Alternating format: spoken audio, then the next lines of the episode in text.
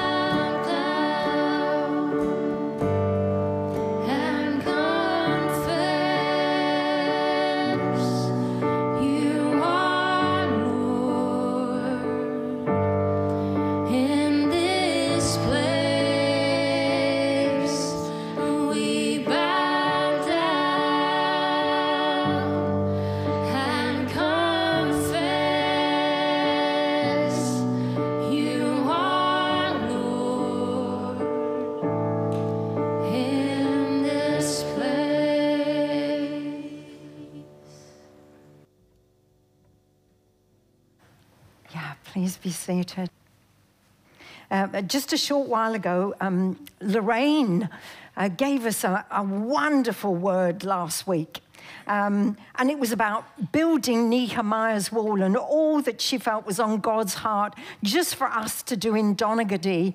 And um, it was such a blessing. But afterwards, my Esther said to me, You know, God really spoke to me um, uh, and, and, and just gave me a word. And I just said to her, Come and share it.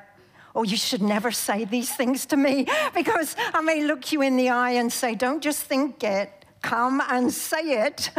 so, Esther, Yeah, it's not always a good idea to talk in front of mommy about uh, some of the things that you've just got on your mind and that you're reflecting on.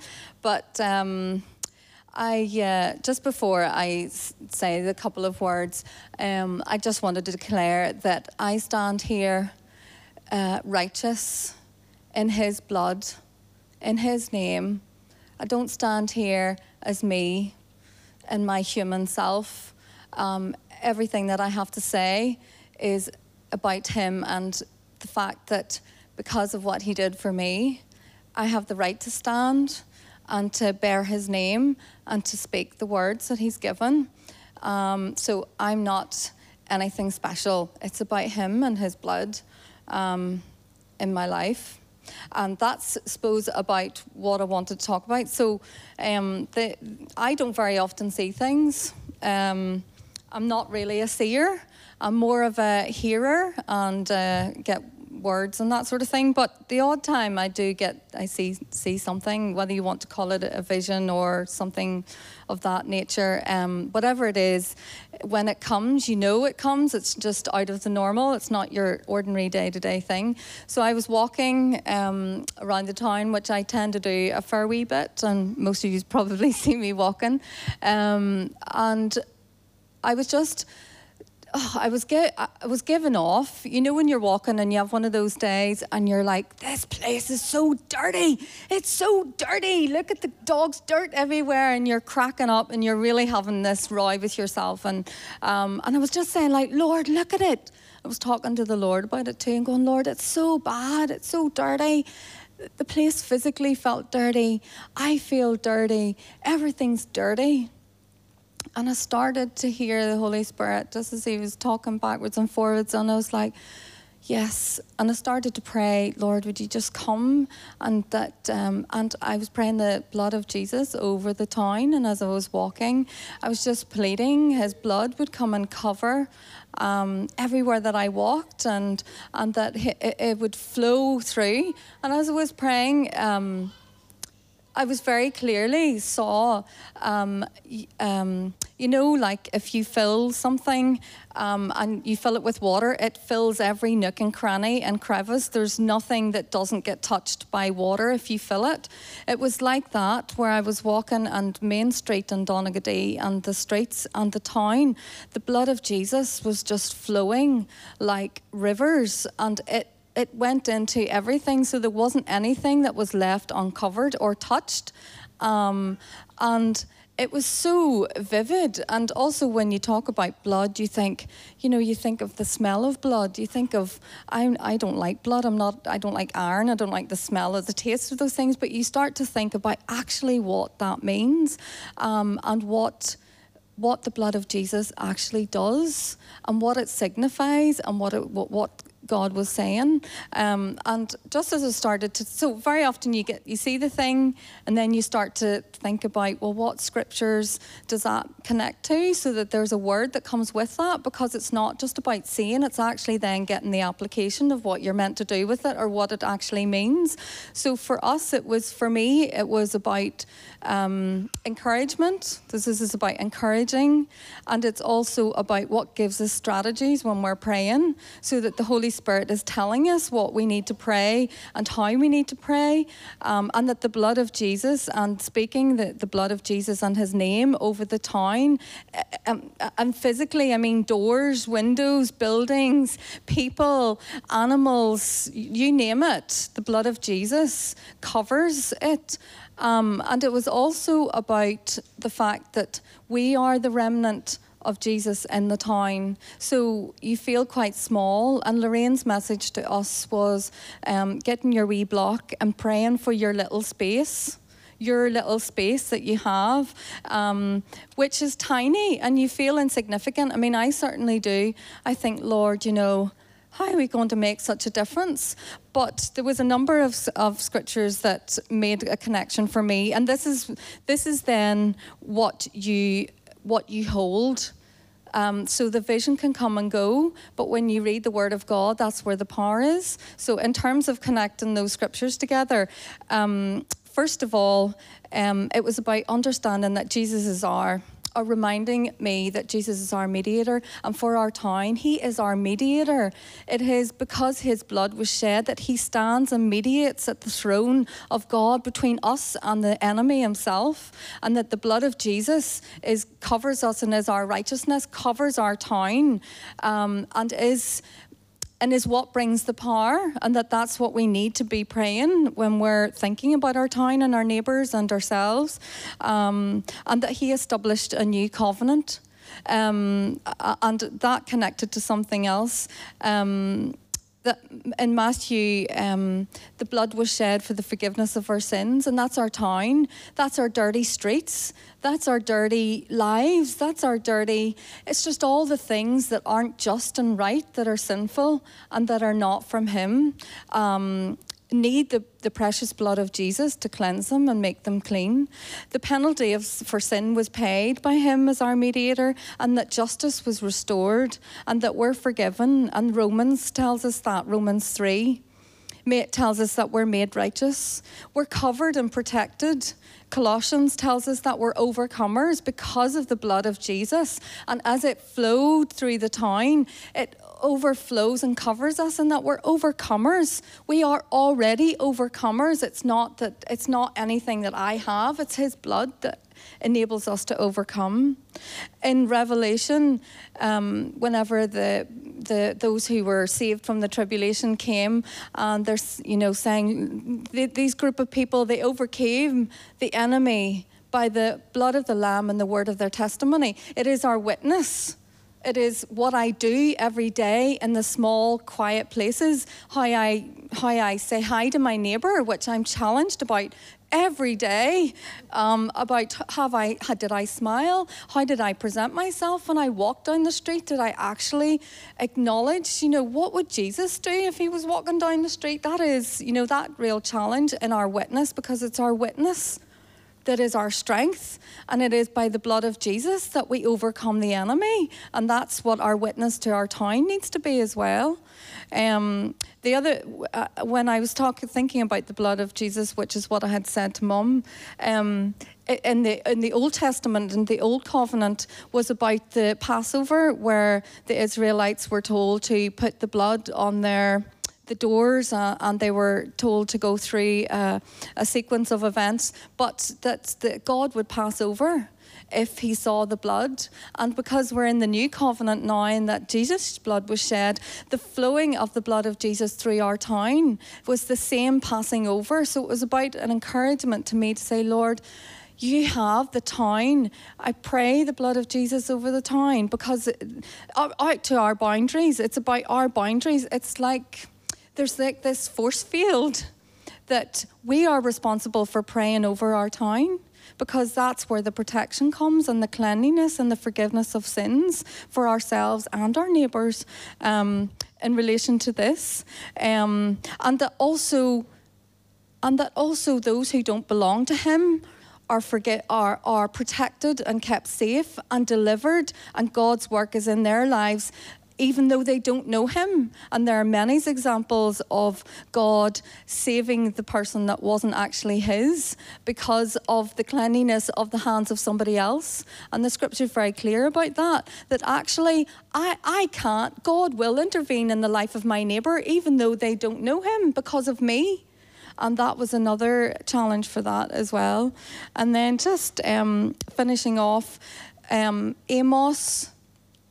So every time I go to lift my block, which is green, because I love green, it's my favourite colour. So every time I go to lift it, you know those Christmas cards that you have, and you open them, and, and when you open them, there's a wee song, and then you close it quickly, and you're like, oh, I'm really fed up listening to that song. You open it, and it sings. Every time I go to lift my block, I hear, no, not by might. So again, in terms of strategy, um, about how we how we pray specifically, the task is very big and uh, individually we don't achieve it but god's reminder is that it's actually not about me. It's about god's spirit. It's actually the blood of jesus that covers us and makes us righteous and it's about his spirit who then empowers to make it happen. Um, again in amos whenever um, we were talking about the Lord of the angel armies, which is um, um, in the message, how the message describes God, um, about the fact that actually all he wants to see is justice. It's about justice. It's about doing right. It's about righteousness. And in terms of us in our town, it's about doing the right thing. It's about bringing justice. Justice is just righteousness and it's what God wants. And through Jesus that's who we we are. So it's just those and I'm taking mummy's time here but um, it was about just encouraging me. The Lord encouraged me but also challenged me that you have everything we have everything that we need the blood of Jesus that makes us righteous and the spirit of God that empowers and gives us the power to make to make the difference because those two things are, are are vital and it was about that just the message of that. So and what I heard during the week in terms of God speaking was during the week when I got the thing about the the blood of Jesus flowing through the town, which is so clear to me, and I hear it, and it's so good to be able to pray that because I know I'm praying in God's will. Was um, September 2016. So again, when God speaks, sometimes it's like you know, ten years ago He gave me this bit, and then ten years later He gives me maybe the second bit, and then you're like, oh yes, do you remember you spoke to me about that ten years ago? And then things make sense. So hope I've encouraged. you. Can we sing, guys? I think we should sing.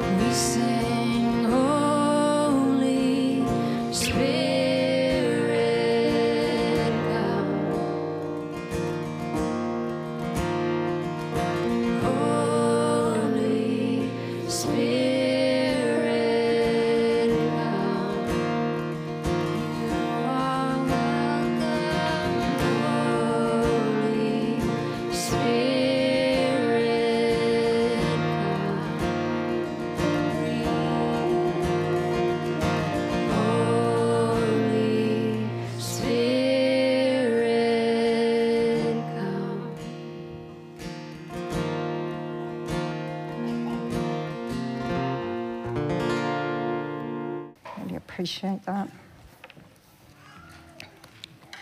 I, um, I'm not going to be very long because I've, I just have just a few things. During this last week, I have been, well, I was in, in America visiting William and the new baby and all that in um, uh, November. And um, I didn't realize actually it's 50 years since uh, Martin Luther King died.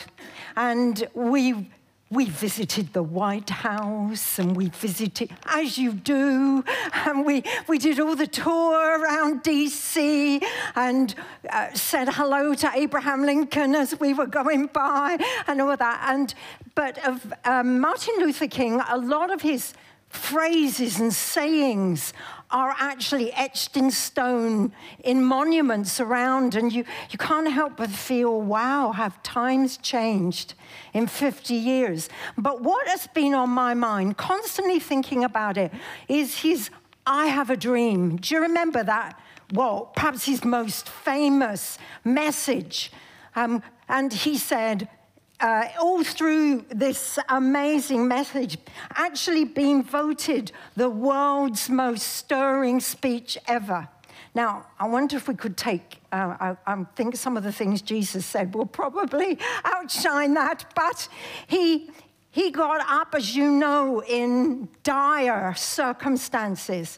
And, and the whole of his message was although today, right now, we face terrible difficulties, both now, today, and probably tomorrow, I have a dream.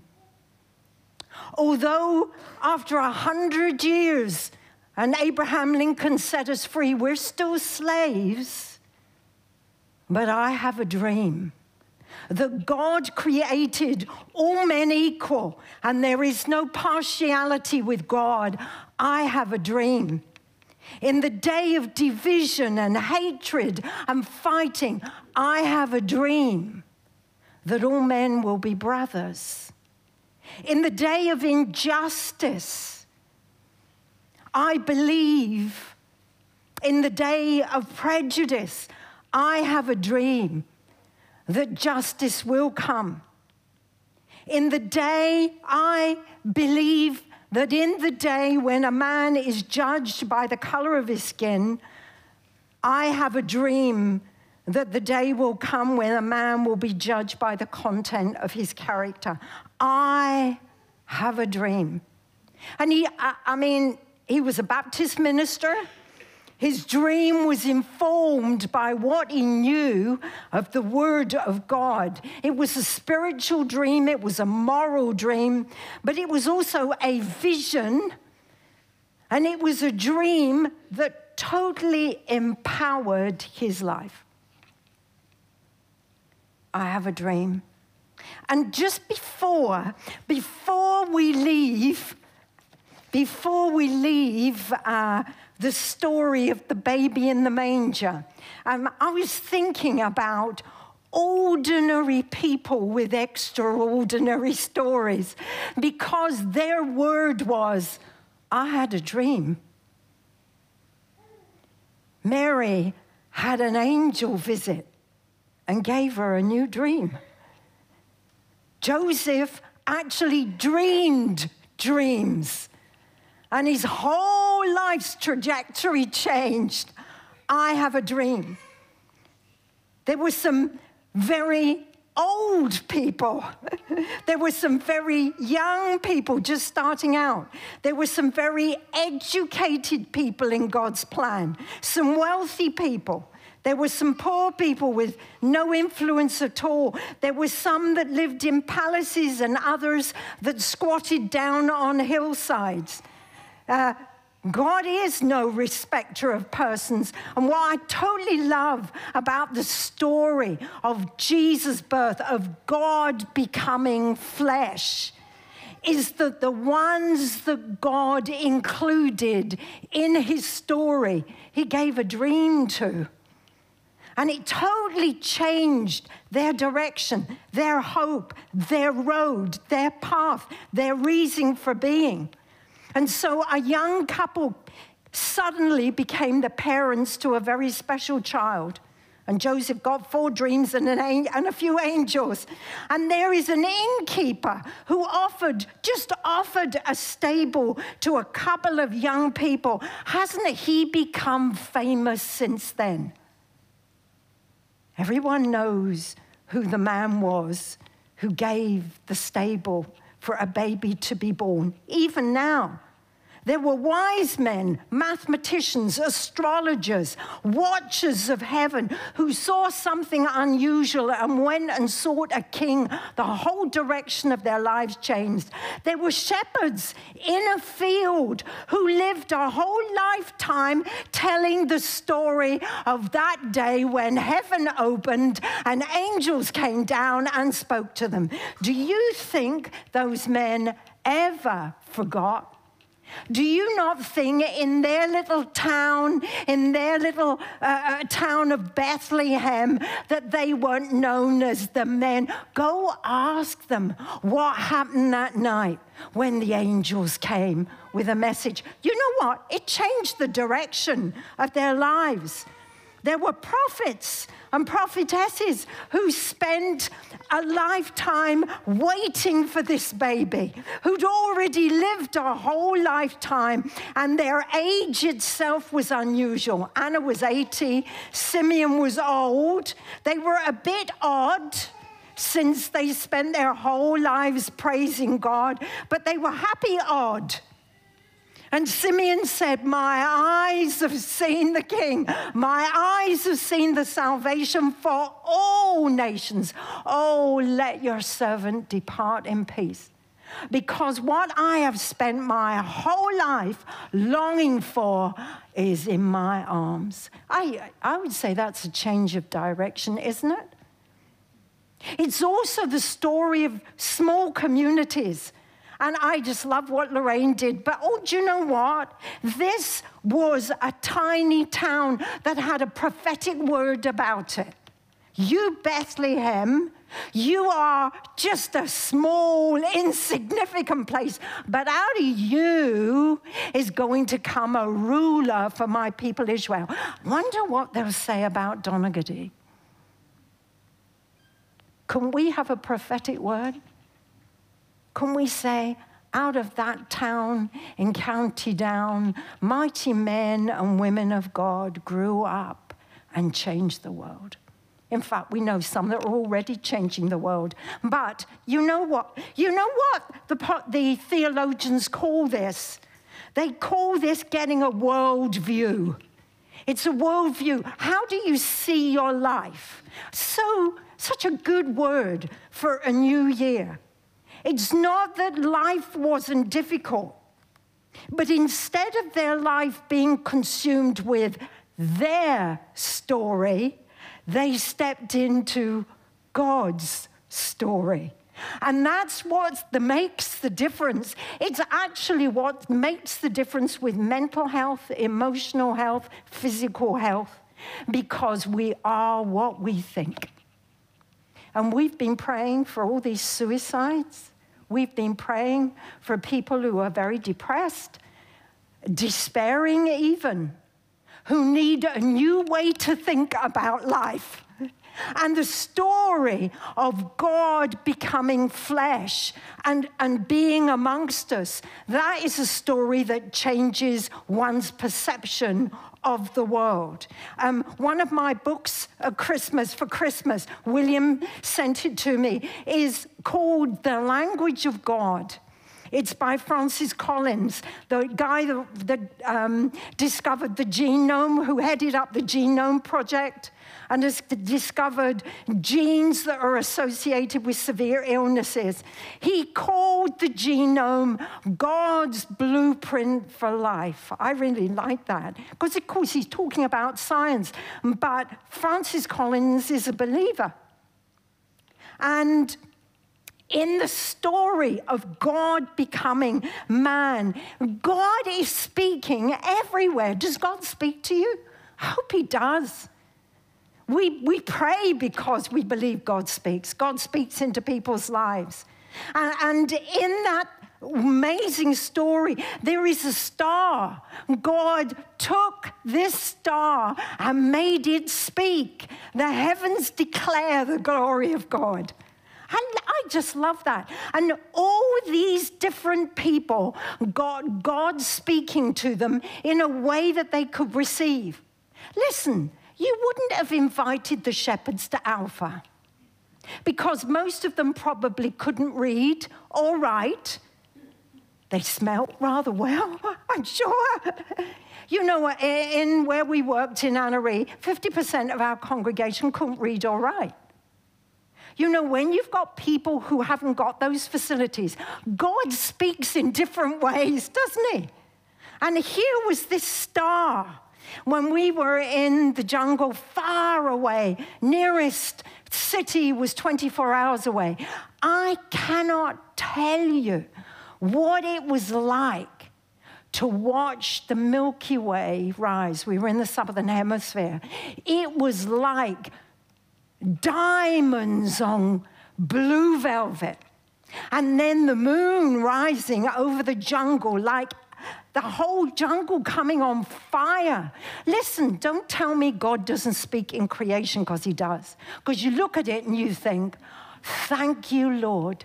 You're a whole lot bigger than me, and that means my problems are not big at all. In the light of that, he spoke through the creation. He, he spoke through dreams, dreams that warned, dreams that were strategic, dreams that instructed, dreams that gave direction. Jacob had a dream, Daniel was a dreamer, Joseph was a dreamer, Peter and Paul had dreams. I, I, think we've totally lost so much of what is biblical and what God is able to do. Don't let's put him in a box. He uses dreams. One of the most strategic things that happened to me while I was in Brazil was a dream. And I don't do that sort of thing very much, but I do know what they mean. I can still see all of it. And the whole dream was about what God was going to do in my life. It was direction, a worldview. There were angels. How about an angel? Wouldn't an angel be good? Couldn't you open the door and say, God, if there are any just flying by, didn't Paul say, be given to hospitality for many have entertained angels unaware? They can come anytime. They let me know, I'll put a chicken in. That'd be all right. I don't mind angels speaking. There are prophetic words, prophetic people as gifts here. There is the word the prophetic word right through this. It's his story. Isaiah, Jeremiah, uh, Zechariah, Micah, you name it. Everything was speaking about the Word incarnate. And, and, and finally, how does God speak? Oh, the Word was made flesh and dwelt amongst us, and we beheld his glory. You know, it's one thing to have God speak to you, and you see all those scribes and Pharisees and what have you, they knew where the baby was going to be born. When the wise men came, they said, Where's this baby going to be born? It's going to be born in Bethlehem, away down to Donaghadee. It's going to be born in Bethlehem. But they didn't go and look for it. The wise men did. Herod didn't go. He didn't go. It's one thing to know the word, it's another to embrace it, isn't it? It's one thing to know what's true, it's another thing. You know, I could tell you, I could write and I could say, the sea's amazing. It smells wonderful. It looks wonderful. Donaghadee is just so good. Oh, it, and when you get in for a swim, it's freezing. And you could describe all that, but it's nothing compared to the dunkers going in, is it? You know, you got to step into it. It's got to be real for you. The difference it makes when, like Mary, you hold it in your heart and you ponder it in your heart, and it becomes your story. What I love also about this, and this is really important for a healing service, the dream I had a dream. The dream's not Disney. The story of Jesus' birth isn't Disney. You know, sometimes I think as Christians, we don't always talk it like it is. I love the fact that the scripture is so stark. There is no embellishments, there's no air brushing out. I had a baby in a wooden hat in a jungle. This poor woman was in a stable. Those of you who've had babies know it ain't Disney. And this woman, in fact, did that. And evil that is in the story is evil. Uh, one historian wrote of this time that life was nasty, brutish, and short. That's what he said about Jesus' time. Herod the Great was a dreadful man.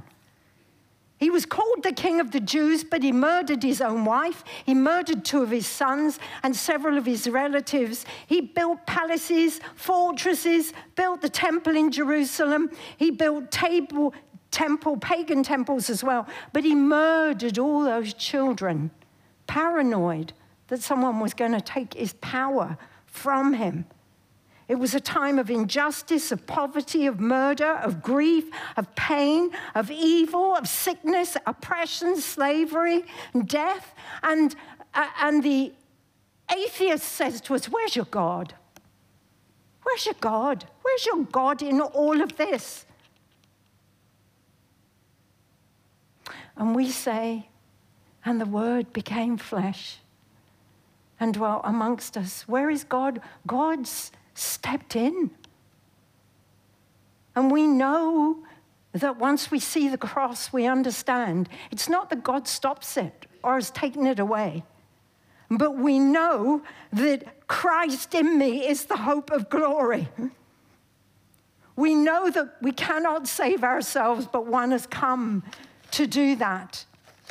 Um, one of Martin Luther King's quotes is when you can only, faith is climbing the stairs when you can only see the bottom step.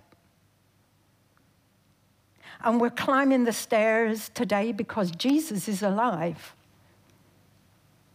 My worldview says, I am loved I'm valued, my life is important, deeply and unconditionally. I am loved by the one who made me, and his story is my glory. I was made for him, and as I step into his story, it becomes my story, and it's my healing too.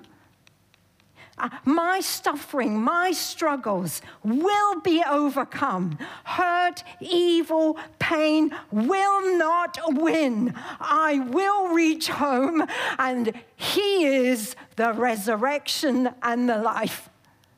That's what my worldview says. I have an incredible calling. There is nothing random about me. My loves, my gifts, my investments have meaning. God is at work in me, He's in work through me. His Holy Spirit assures me of that. Without God, none of these things are true. Without God, nothing that you do, no decisions you make, not even actually being here, is important. I was made for community and relationships. God is three, perfectly at one. We are family, part of each other. I am never alone. That's wonderful, isn't it? And there is hope for this world and for the one to come. I will not despair. I will not give up. I will not lose hope. My Father who loves me does not change. And that is why we pray, because we believe all these things. When we pray, God answers. When we don't pray, nothing happens.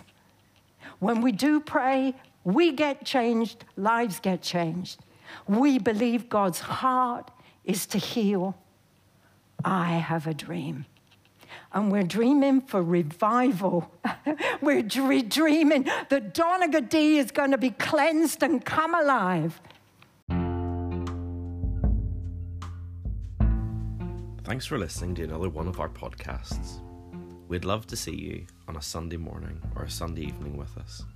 Our morning services are at 9:45 and 11 a.m. Our evening service starts at 6:30.